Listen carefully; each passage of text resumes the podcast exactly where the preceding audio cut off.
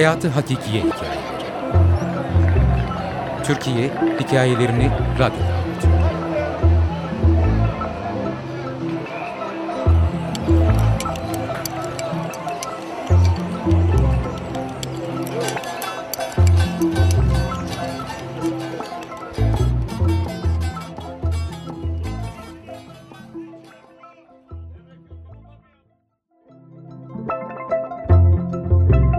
Karabaş. Bodrum'da bin dokuz yüz yetmiş dokuz yazıydı. O zamanlar Bodrum'un koyları henüz binalarla dolmamıştı. Hatta birçok koyun yolu dahi yoktu. Eşimle birlikte el değmemiş bir koyda yüzmek üzere arabayla yola çıktık.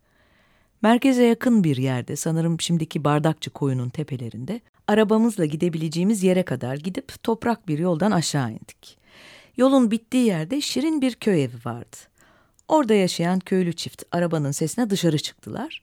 Onlardan izin isteyip arabamızı park ettik. Bakir ve çok sevimli bir yerdi. Her yer kır çiçekleri ve upuzun otlarla kaplıydı. Etrafta tavuklar dolaşıyordu. Tepeden bakınca çiçeklerin arasından aşağıdaki koy şahane görünüyordu. Bizim yanımızda o zamanın modası Polaroid fotoğraf makinesi vardı ve çıkarıp köylülerden ikimizin manzaraya karşı fotoğrafını çekmesini rica ettik.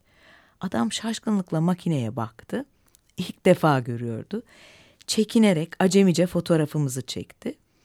Eşim çektiği fotoğrafı biraz beklerlerse görebileceklerini söyleyince karı kocanın şaşkınlığı daha da arttı. Hayretle görüntünün belirişini seyrettiler. Teşekkür edip sarp patikadan aşağıya denize doğru indik. Tüm günü koyda denize girerek ve yanımızdan getirdiğimiz yiyecekleri yiyerek keyifle geçirdik. Akşam beş gibi dönmek üzere arabamızın yanına tırmandığımızda bizi büyük bir sürpriz bekliyordu. Köylü kadın üzerinde gelinliğiyle bizi karşıladı. Gelinliği, telli duvağı, dantel eldivenlerinin üzerine taktığı nacar saati ve beyaz ayakkabılarıyla tam takım giyinmişti. Bizi bu sabah on birden beri bu kılıkta bekliyormuş.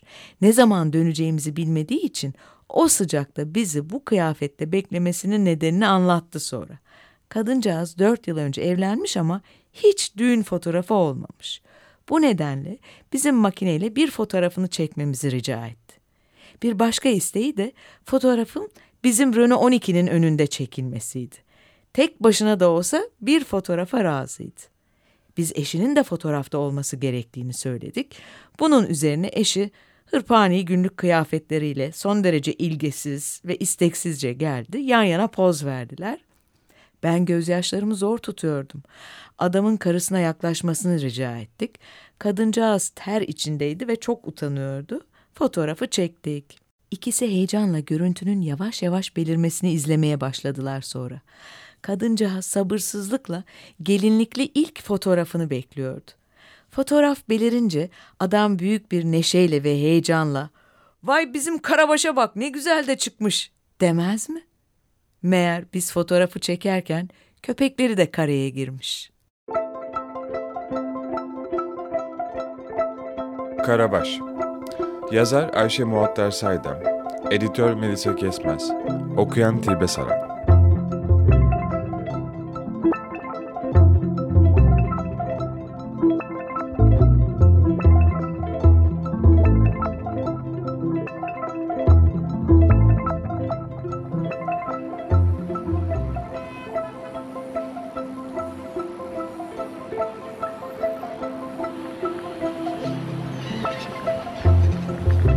Hayatı hakikiye hikayeleri.